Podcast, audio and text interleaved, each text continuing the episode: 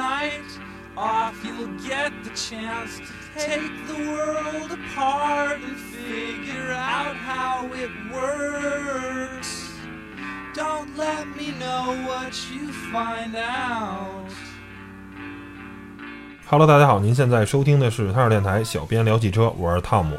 大家好，我是披萨。嗯，我们记得是一五年的时候吧，聊过一期节目，就是说聊中国汽车行业的昨天、今天和明天。呃，在当时呢，有两个特别火的市场，因为当时在普通的汽车市场，其实大家并不是持一个非常乐观的态度。但是呢，在平行进口车跟二手车这个呃两个算是比较新的市场，呃，当时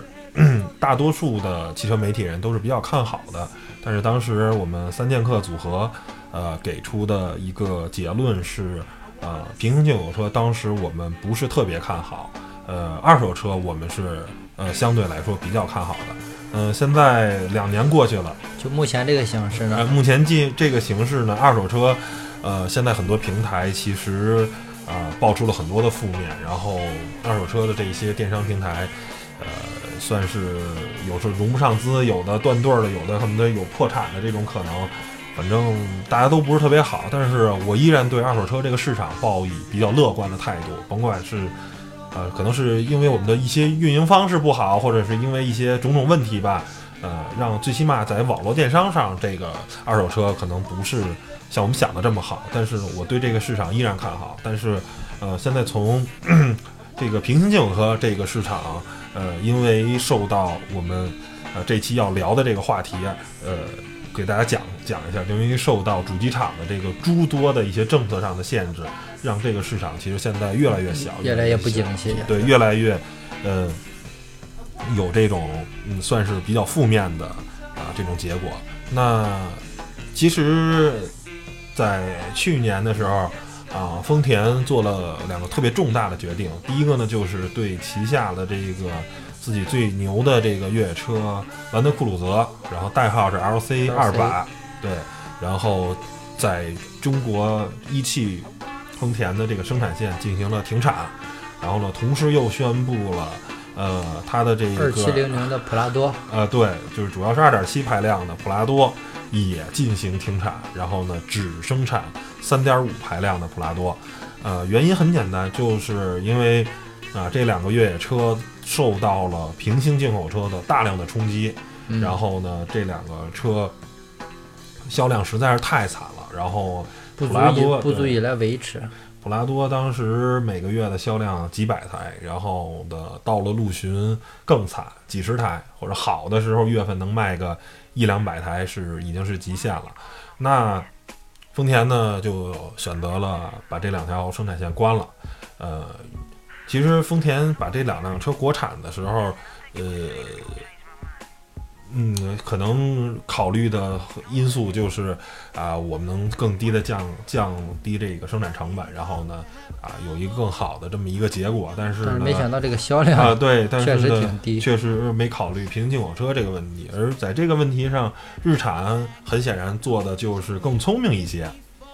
日产的一个途乐吧，它也进到中国，但是它本身就是进口的。对然后呢，一旦是进口车，其实我可以控制很多东西，比如它当初卖一百多万的时候，销量特别特别的惨。嗯，当初进了两千辆车，啊，日产卖了好几年都没卖出去，后来就开始降价，降价哎，降降到，官方降到七十九万，呃七十九万八，然后呢销量咣叽就开始涨上去了，一车难求。后来改款涨了两万块钱，还是还不行再涨再涨六万，对，还是一一车难求，又涨六万。所以呢，就是当你自己官方用进口渠道的去做的时候，其实你发现你的政策可以很灵活多变，因为、啊，就是完全就是像进口车商，我买车嘛，对吧？我可以非常灵活多变。而为什么丰田它的陆巡或者普拉多的这个车，它九九这个价格都降不下来呢？你说明明。你说，按理来说，你官方弄的岂不是应该更便宜嘛？对，比进口车应该，你像这渠道商还得中间啊层层的利润呢，比港口车还应该便宜哎，对，为什么这么贵呢？其实有另一个潜在的呃道理在其中，就是说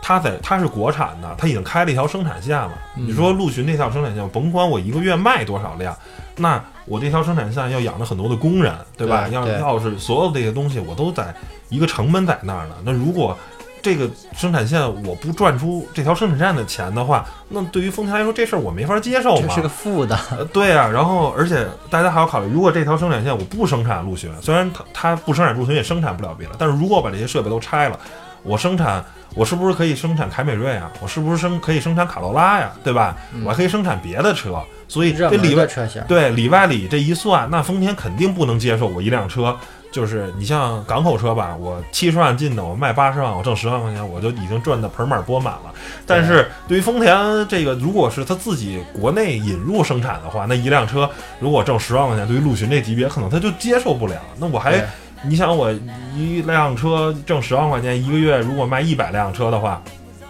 十万的话，它一千万，一千万都不够养这条生产线的成本嘛。如果这条生产线我来生产别的，我能挣多少钱，对吧？嗯其实就是有这么一个简单的这么一个道理啊。丰田现在把这件事儿想明白了，说 OK，那既然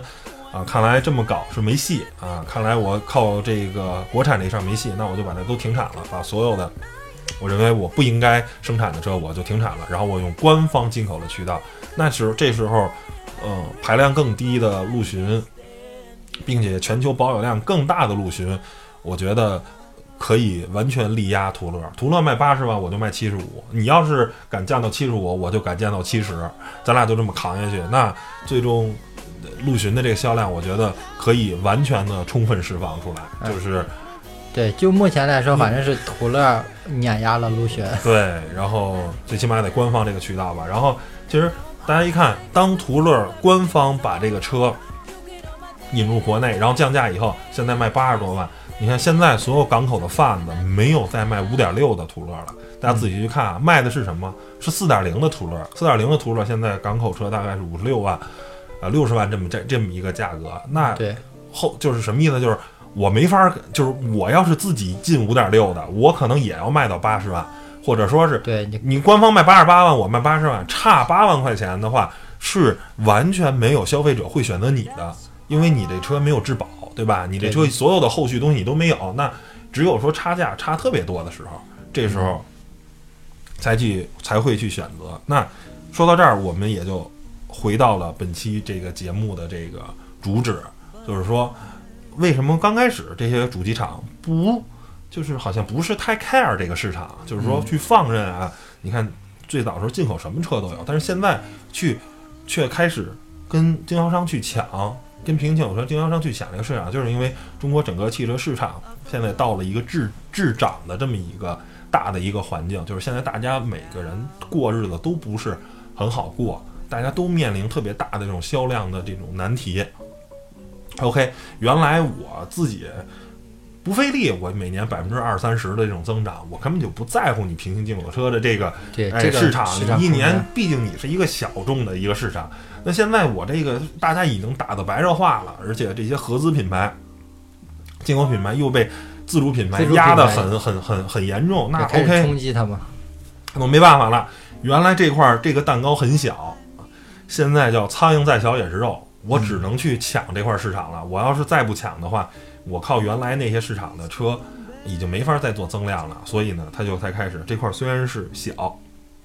虽然这不是一大锅肉，这就是几块肉，那几块肉我也先吃上吧也。得抢，哎，我得先得着吧，要不然连这几块肉也就都没有了。然后这个呃事儿大概是从一四年吧，一四年一五年啊，最早的时候，其实在天津港的话，你可以看到大量的美规啊跟加拿大规的这个宝马 X 五啊、路虎揽胜嗯这些车。然后呢，后来呢，就突然一下，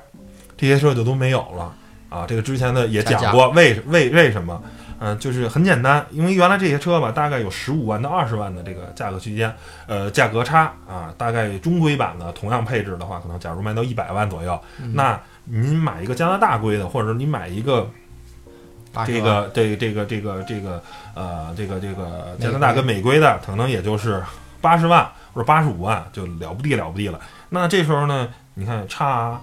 百分之二十的价格，就可能会，尤其是你说差十五万、差二十万，这个钱还是挺多的，那就会有消费者考虑，那不行，我买一个啊这个港口车吧啊，然后呢，这样我就省一大笔钱。但是后来呢，这个事情当豪车不好卖的时候，OK，那这个宝马中国或者路虎中国就会给给这个这个叫什么来着？给给到美国的或者是美国路虎跟美国宝马一些压力，因为其实这个事情吧，你觉得可能会涉及反垄断什么的，我觉得这个事情不涉及。这个最简单的是地方保护主义，哪儿哪儿都有。就像你北京的经销商的车，很多品牌是不能卖给河北的，不能卖给东北，因为如果按绝对价格来说，那肯定北上广的这些 4S 店的拿的价格是最低的嘛。对，但是实际上呢，在 4S 店这个体系中，很多时候是不能串货的，不能去外迁到别的地方。这个就是保护本地经销商的这么一个利益，对对吧？要不然那我就我在河北，我开什么 4S 店呀？是不是全跑北京？你说开车那么近，是不是一两百公里？北京提了辆车回来一上牌，我操，我对吧？然后立马就便宜两三万块钱，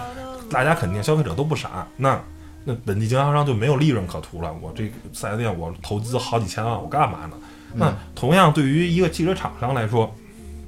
对于美国路虎或者美国宝马来说，我当然希望这些车你爱卖到哪儿卖到哪儿，你卖到中国，你卖到月球上都跟我没关系，反正增加我的销量，我的 KPI，我的考核很好看。那对于我这个呃这个这个升职加薪、早日迎娶白富美来说，那肯定很好了嘛。对那对于宝马中国的董事长、总经理来说，那我接受不了啊！你们都卖港口车了，我的车，我的叉五，我中规版卖不出去了，我中规版的揽胜卖不出去了，那我肯定就会去跟全球总部去申诉嘛。那你这些车，你得限制他们。那他们想出了一个什么招呢？就是当时这些车的主流排量都是三点零 T 的，嗯但是实际上在甭管原来在中规还是美规，大概都是标2998二九九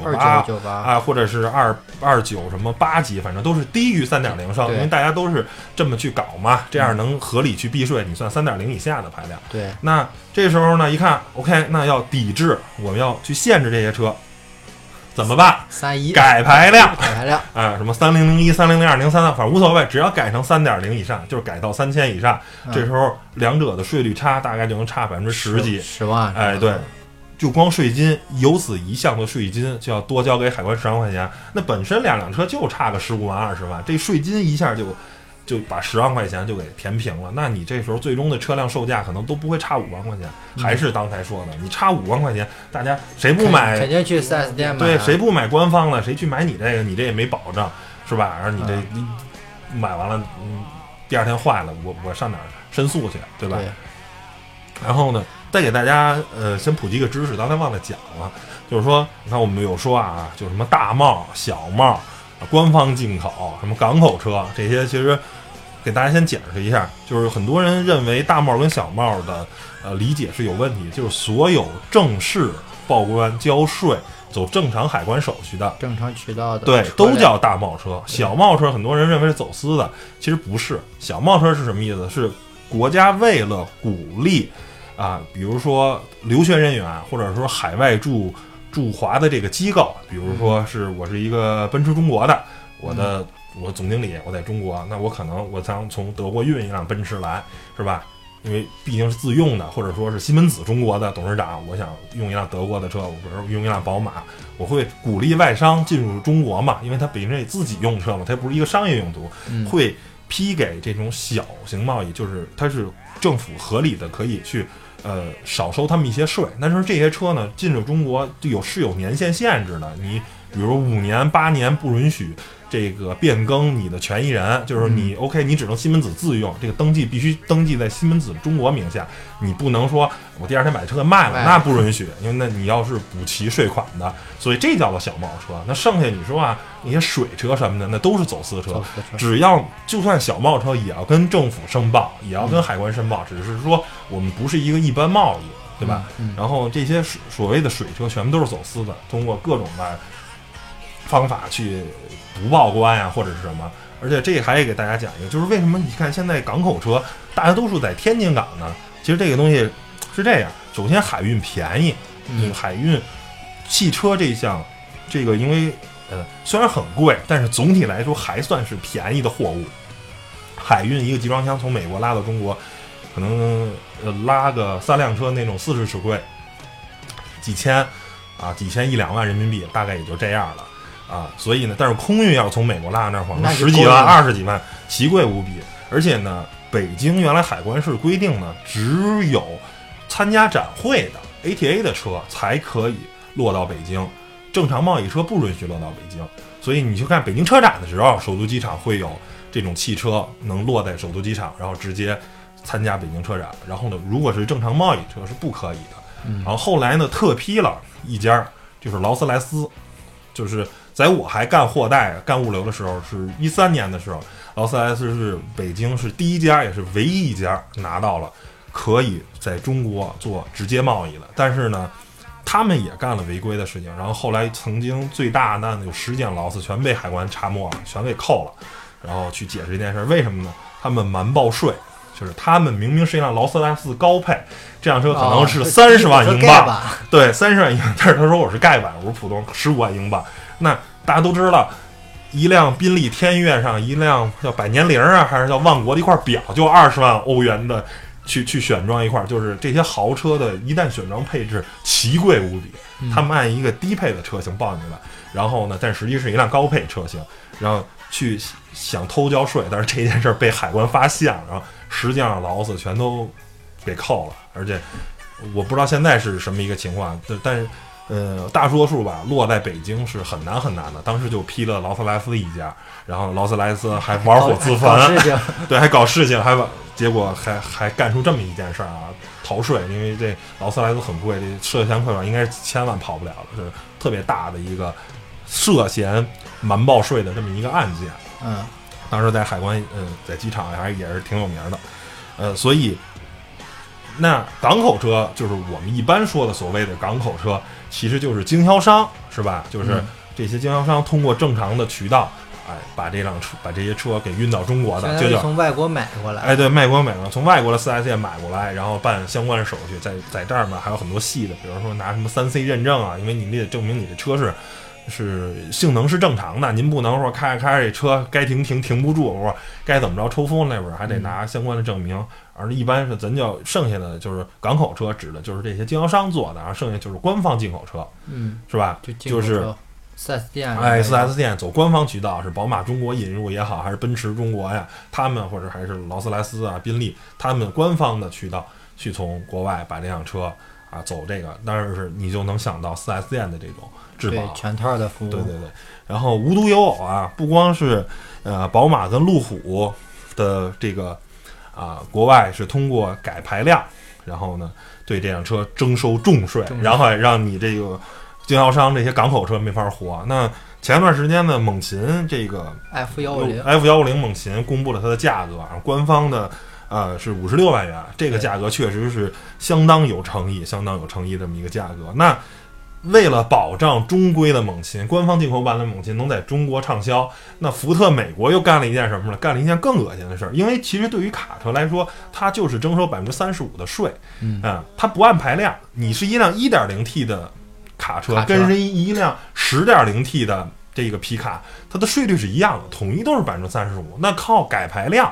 你说你本身是三点五 T，我给你改成三点六 T，没有用，没有意义。它不按排量征收税，那怎么办呢？因为这辆车从 4S 店运走是需要手续的，就是所有要运到中国的话，4S 店是知道的，因为得给你办手续，这辆车才能最终运往中国，因为你不是最终使用地是美国嘛。卖给你贵。哎，对。然后呢，当时官方加价是一万五千美金，所有这辆车你确定，你要是要运往中国，那从 4S 店首先你提现车。第二个呢，你要是敢运到中国，我就加一万五千美金，就是四 S 店直接给你加出来的，简单粗暴，简单粗暴。然后在加拿大是加六千加币，所所以呢，最后这辆车吧，运到中国的顶配的猛禽，大概价格是八十万，就是所有办完了，这辆车港口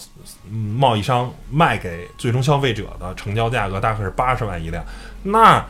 极呃，因为这些车都是高配车型啊，那说咱说这个。福特的这可能是中低配，那就算是中低配车型，加完配置，我加个加个十万二十万的这个配置，嗯，我估计这辆车大概在七十万、七十五万也就到头了，到头了。这么一算，这两者。反而价格是倒挂的，价格便宜还享受的各种官方对对对，而而这个首先猛禽在美国卖的就不便宜，猛禽在美国的起售价也是六万八千美金，嗯，七乘以六还四十二万人民币呢，这运到中国加税什么乱七八糟的这些钱，是，对，其实五十六万是一个非常非常良心的价格。那通过这上面这个两个故事，咱就能看，就是把一下就把这事儿看明白。就是长当时我是不理你这些主机厂，对我是不跟你玩儿，我是不 care 这块市场，无所谓。当我想注重这个市场的时候，这个简单粗暴，你你一点儿脾气都没有，就是你说是涉嫌什么这个反垄断什么的，其实最终这些诉讼啊或者怎么着都是不了了之了。你而且实话实说，作为海关或者作为中国政府来说，那你在这个问题上，他可能还是相对来说得支持主机厂吧，因为主机厂毕竟是一个正规的，这么着，我还跟你说我在中国建了厂子了，对吧？我我福特啊，或者说我宝马也在中国建厂了，然后呢，你得支持我吧。然后你说你这一二道贩子，这帮 港口经销商，他就是一二道贩子嘛？你说他能为这个为中国政府提供多少税收啊？能提供那什么？对啊，我不就交个关税吗？你我的车我也不是不交关税啊，但是劳斯莱斯那是个特例啊，那个开偷税偷税那是个那是个特例，那正常的。你说我官方进口车。我也交税，然后我在中国设厂了，我还帮你解决那解决那么多劳动就业问题，对对吧？你说你打到哪儿去，也是肯定是政府也是向着主机厂，他也不能向着港口经销商，对吧？你们就是一帮二道贩子，所以从这个件事儿，咱就看出来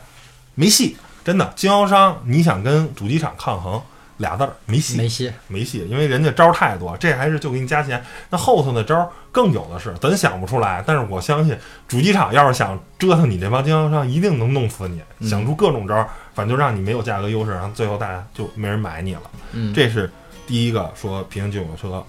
说这个啊，现在这个市场特别不好做，这是第一件事儿，就是你跟主机厂你没有能力去抗衡。那剩下平行进口车跟这个官方进口车还有没有这个不足的地方呢？其实还有很多。就平行进口车吧，因为你看大家都说啊，哪个规的都有，什么中东版的、美版的，墨版的，哎呀，好多好多版本。其实你比如说中东版的车型，中东版的车型，就盖盖中盖还呃，不行，一是配置不见得，就是有时候配置高吧。你看，就中东版的，你要是甭管进陆巡、普拉多，它就是最高规格的，它都没有座椅加热。嗯，人对吧家不需要，座椅对，人人人家常年夏天不冬天可能都零上十几度，对吧？没有座椅加热，那你说你对于一东北的一大哥要买这车，你没座椅加热，你多恶心啊，对吧？还有一个就是说，这辆车的所有的油液出厂的时候都是给高温环境设置的，嗯，就是新闻报道也不止一次了，就是有些人买了中东版的车，大哥也没在意，就那么开了，结果就冬天的时候就出事儿了，对吧？嗯。反正各种就一什么变速箱油也不正常吧，机油啊，就等等的问题，你就是来了，第一件事儿就是这时候就看你经销商了，你必须得问好了，大哥您是东北的是吧？小金大金链子小金表是吧？赶紧原厂的油液全都换成就就跟打游戏的，先汉化，对，所有的东西啊，你都必须得适应，能适应这个中国这个极寒的，嗯。包括剩下的有一些，比如说呃沃尔沃 XC 九零啊，五十多万的，六十多万就能买到 XC 九零 T 六的顶配了，嗯，人家那样车更逗，没有座椅通风。你说这南方用大热天的没有座椅通风，大皮座椅是吧？就是同样，人家就是不考虑极热环境，包括中东版的时候，它连那个循环可能都没有小循环。大家都知道，这个车辆的这个散热系统是大循环、小循环。大循环就是在天热的时候嘛，它走一套大的循环，这样散热效果好。小循环呢，就是你在冬天开空调的时候，对吧？我得车辆一着火，用最短的时间内赶紧让水温上来，然后赶紧让这辆车那哎，这个能推出热风来，那我就走小循环了，我别我就别走大循环了。那中东不需要，你不需要，对呀、你但是咱这儿你说要是没有 没有小循环，您这冬天这车什么时候能出？又没座椅加热是，又没小循环，你这车什么时候能吹出热风来，对吧？所以这就是中东版的一些车型。如果您是南方用户，没有这个问题，但是您北方用户、东北用户，这不行啊！这个这这这这这你用着多恶心！南方用户往北开开开不了了，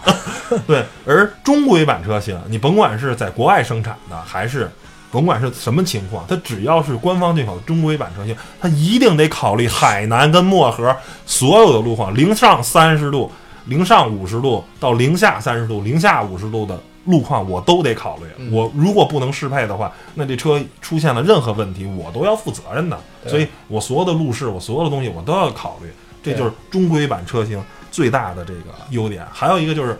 有些时候吧，这个这个这个这个叫什么来着？这个海外版的车型啊，有时候真的是就很葛。比如我听说有捷克规的 Q 七，嗯，四十多万、五十多万，啊，是二点零 T 的还是三点零 T，我忘了，不知道啊。没天窗，织物座椅，手动调节，没屏幕。Q 七啊，这就是便宜，就是极就盖的让你都想象不到的盖，就是就是在我们认为，那你一个 Q 七就是你必须得在一个配置等级之上，对不然的话，你说你 Q 七哪哪都是手动的，连个屏幕也没有。那你能叫 Q 七吗？是吧？你这 Q 五、Q 三的配置都不如啊！你这一 Q 七卖一 Q 三的配置，哎，卖对个壳儿是啊，吧？对，就买一壳儿，买一发动机，发动机跟壳儿是没毛病了，剩下就哪儿哪儿都不是哪儿哪儿。那这个，我觉得你你你你说，其实到中国其实进过来，我觉得就是挺扯的。反正我是不认为啊，反正四十多万、五十万，你就是四十万嘛，我买一个那样的盖的 Q 七，我真不如买一 Q 五。对对吧？你自就是谁用谁知道。你说哎，走上这车了，嘎嘎嘎，手雷摇或者蹬把儿调，然后屏幕说导那导个航啊，屏幕也没没屏幕，只能听收音机。嗯，对啊，然后空调也是手动的，我哪儿哪儿都是手动的，好像就你明明开 Q 七跟开 QQ 的感觉其实没什么区别，就是。这就是就是这个，但是中规版车型，你 Q 七你就买最便宜的二点零 T，它也不能盖成这样，因为在在在在我们这儿 Q 七被定义为中大型豪华品牌的 SUV，嗯它就它就得该选上就选上，最起码你主驾驶的座椅得是电动调节的吧，是吧？那屏幕哪怕什么都没有，里面狗逼都没有，就剩就可能就有一蓝牙，什么 MI 那一套那也得附的，那我得有一屏幕，是吧？这是这是什么？这是底线，嗯对吧？所以这个就是，呃，这个港口车啊，版本众多，就是有些的时候可能真不适合中国国情，您买的时候一定要考虑好，对吧？嗯但是中规版车型，你这些事儿你都不用考虑，肯定差不多。然后这个第三点呢，两者之间的差异呢，其实也就是大家相对来说比较关心的，就是说官方质保。你看官方进口版的一定是有质保，甭管它服务四 S 店再恶心，但是他管你，而且是全国联保，对对吧？你在哪个 4S 店，你车坏了啊，出故障灯了，我都能去，去吧去修。你是在北京，你还是在上海，你还是在广州，你还是在各种小城市，只要他有 4S 店，我都能提供。几乎是全国相对来说啊，在一个基准线之上的啊，不能说，当然肯定各个四 S 店有各个四 S 店差异，但是基本上在一个基准线之上。嗯，就是您官方进口的，您上您天津港买一车，很有可能是没质保，对，最好不过。一年质保，哦，对我可以给你一个电保。对，那电保是什么意思？就是说，你比如说你在天津这个一大品牌，你买了车了。永达行，啊，永达行就是说你永达行买一个坦途皮卡，买完了以后，人家这一年坏了，我可以保你。但是你在北京的永达行，哎，他可能就管不了你，那大哥就是一经销商，嗯，是吧？我这儿就没有技师能给你修，对吧？这是最好最好不过了。那第二个，首先这些技师，他跟原厂那 4S 店的技师，你说能比吗？真出了问题，不是一个水平。对呀、你大修发动机什么的，你这包括很多东西，你你也没有配件儿嘛，对吧？人家嗯官方的这些能得到的配件儿，跟你你这经销商得到配件儿肯定不是一个量级的。嗯，所以呢，就是你用着它踏实舒心的话，那肯定这个还是官方的这个肯定更靠谱。而而且还有一些品牌，比如说像雷克萨斯啊啊，比如说像什么英菲尼迪，它还提供官方的多少次或者多少公里、多长时长的这个免费的，哎，大保养、小保养。你说你对于一个豪华品牌的车，百万级这种车，一次小保养要你个两三千块钱，很正常、很正常的。那人家假如送你啊五年啊，或者三年呀、或者几年的吧，四年哎多少公里？哎，对多少公里，可能有个五六次、四五次这么一个这这这么一个数的话，那你这个无形中又省了两三万块钱，对，对吧？呃，可是也也也也许这羊毛出在羊身上，是价车格高了，车车价是高了，就是说，呃，其实啊很多这些品牌还是会反哺你一些的，是对，所以说，真的，官方进口车现在目前来看是很有这个吸引力的，因为在这个三折腾五折腾啊，对了，还要给大家说，刚才说到坦途了，就坦途啊，巨可靠消息说，二零一八年最快二零一八年就是明年将会正式引入国内。那丰田已经上了一回当了，对吧？丰田已经已经被被陆巡这这么一趟给弄弄了一下子。对我觉得他把坦途引入中国的时候，应该是比较的这个叫做呃这种叫做呃能识时务，哎比能给出一个比较厚道的价格，嗯因为呃当看到科罗拉多跟这个塞维拉多雪佛兰把这两款皮卡公布价格，而同日啊。呃，福特刚公布完，然后呢，雪佛兰就把这两个车的真正的呃，福特公布的预售价，然后这两个车真正引入国内的价格就公布。然后呢，其实那两个品牌，其实雪佛兰是没有太多诚意的。就算是科罗拉多 Z 7 1它是一个越野的性能版，然后但是你也卖五十多万的话，科罗拉多可是一个小型，可是一个中型皮卡，啊，它是一个中型皮卡，而 F 1 0猛禽是一个全尺寸皮卡，那这两个还是差着级别的，所以呢，福特这个价格还是比较良心的。我觉得，如果坦途引入国内的话，我觉得价格应该是在，呃，可能低配的，它可能我个人认为不会把特别盖板的，最起码来的也是四驱的，然后呢，嗯。大屏啊、座椅什么的，就是也最起码是个中配级别的，不会是特别盖板的，也是 S R 五啊或者 Limited 那个车型引入国内，我觉得价格应该是五十万、五十五万，这个差不多，对，应该跟猛禽的价格可能差不多，或者稍微再便宜一点。嗯。那 跟其实跟港口车价格不会差很多，而且官方是大批大批进，它在运费方面是有保证的。我嗯坦途我是可以包一辆船，直接运个几千辆往中国运的。你经销商就一辆一辆运嘛，而且你当数量多的时候，你整个费用其实是省的，对吧？嗯都知道规模产生效益嘛，对吧？对，你就运一个东西，跟运一车东西，最后算下来的话，肯定是规模得便宜。那最后卖同样的价格，丰田会有更多的利润。那我能提供更好的服务，或者是我直接我直接价格我还能再压下来，我就把你这些港口车打的都不成样子。嗯，港口车很难很难。然后呢，但是你说港口车还有没有机会呢？我觉得也不是一点儿机会都没有。比如说现在港口车里，你看就有一些比较葛的车，拉达哎，拉达尼尔，哎，包括什么三菱的帕埃罗，什么 V 八七、V 九七。哎，包括什么马自达的那个 MX 五小跑车，嗯包括这些哎格路的车，无数，还有丰田的，比如 LC 七零系列啊，嗯七六、七九那些，就这些车，呃，包括还有那个盖的不能再盖的 Q 七。其实这些车就是官方，首先有些是拉达尼尔就就就品牌都没了嘛，对吧？嗯它在中国也没有代表处，它也没有能力把它引入中国。剩下就是丰田，你我已经有 LC 二百，我不可能把 LC 七零那老老老家伙给弄过来，是吧？对，这些车是不可能通过官方渠道进入中国的，包括原来大众还有个 T 二的那个小面包车，嗯是吧？就这些玩复古的这些有逼格的车，就官方不能进，他也不会进，或者他也没有能力进。那这时候经销商就有机会了，就是说经销商以后你一定要是做这种更细分的市场，对做这些啊，官方不屑于就是你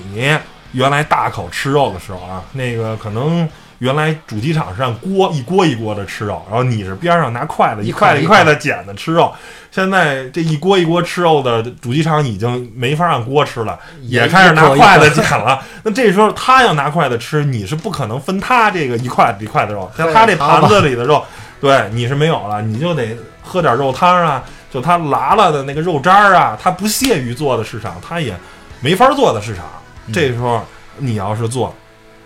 我觉得还有点希望。对，反正总体来说，就是你甭管国家再怎么鼓励平行进口车，但是跟官方的这个啊、进口车相比的话，这个现在就看是越来越市场越小，而且本身平行进口车就是在特定年代的一种产物，在中国当时因为豪车这个价格啊，其实最终是因为有价格有差异嘛，因为甭管中间流通环节多也好怎么着，最终其实就是让中国的中规版的车跟海外版的车有巨大的差异，所以才给平行进口车商中间留出了利润，他才能赚这一笔钱。当通过各种各样的方式啊，这些利润、这些中间的差价被抹平的时候，嗯或者说不说完全平，就是当很小了，就说你说一辆车，你官方进口车，最终啊，可能一辆车港口车就挣一两万块钱，我进一辆百万级的，或者进一个五六十万的车，我就挣个一两万块钱的时候，那港口这些经销商他也不干了，对吧？我你说费那么多钱，我一辆车不挣个三五万块钱，不挣个百分之十或者百分之呃八的这种利润率的话，那我干嘛呢？我这折腾一辆车折腾完了，最后才不挣百分之一、百分之二或百分之三的这种利润率，太低了，对吧？还不够风险呢。嗯，对啊，我说还还不如搁余额余额宝里呢。那你这中间一旦车，而且这个这个汽车吧，因为你是做贸易嘛，你做贸易的话，你就要考虑还有汇率的这个问题。嗯你说现在人民币这个贬值贬得这么严重，那你你这马上这个车期货啊、交割什么的，这些都是问题。它也有考虑人民币的这个风险，所以整个做这个车其实并不容易。嗯所以给平行进口车商们现在留的机会很少了。所以大家呢，我个人建议，啊、如果您想买平行进口车的话，现在买也就买了，再不买呢，可能你就只能买中规版的了。而且我觉得还是买官方版的用起来更踏实，对，除非您要买那个车是没有买个小拉达，啊，对，或者是什么什么车没有。如果有的话，我觉得个人觉得啊，当价格不是如果能差在百分之十之内的话，我觉得真是对，还是啊官方进口，因为哎，这个尤其是豪车，有时候这个小毛病多啊什么的，还是官方管你，对吧？你这个平行进口车商，而且官方是什么呀？官方最逗的就是 4S 店跟厂商其实穿的是半条裤，嗯对吧？就有时候你车坏了，厂商当然是希望能便宜的解决事儿，但是 4S 店根本就不管，因为 4S 店卖车那那部分利润已经结了哎，发动机甚至漏油，换我给你换一新的，因为这发动机是吧？修我给你要两万块钱，换没准就要你十万块钱，十万块钱，哎，抛出利润，我没准就能挣海挣一笔，对吧？我修我都是赚的，我才赚两万，对对吧？所以这也就是啊，说四 S 店这个，那你说是对于你一个消费最终消费者来说，你是换好还是修好？那肯定是换好嘛，对吧？嗯，行吧，那本期节目就到这儿吧。然后用一期的节目时间给大家讲了这个平行进口车啊，现在其实是完全的夕阳行业，是特别特别难。然后呢，您买平行进口车也是要三思啊，因为这个未来，我觉得官方进口车一定是正规渠道，一定是正路，因为。那个是属于那个时代的东西嘛，对吧？嗯就跟其实我觉得跟那个传电脑有点像，就是当年是吧，很多人选择传电脑是吧，觉得品牌机什么，但是其实现在慢慢品牌机其实性价比做的也不错，然后选择传电脑的一般都是高端玩家，对，都是特殊玩家，我得哎怎么着怎么着，是有一个特殊诉求的，嗯是吧？你这个价格是差了很多了，说我要攒这电脑。我要官方，我要是买个品牌机，可能两万块钱，我攒一万块钱就搞定了。你要是就买一个三五千块钱，大差不差，玩个连连看，哎，平时上个网炒个股，谁会买攒机啊？攒机可能两千块钱，官方三千块钱，一千块钱我花了，我买一质保，我我踏实，对吧？对对其实其实就是这么一个道理。嗯，行吧，那本期节目就到这儿，谢谢大家收听了，拜拜拜拜。拜拜拜拜。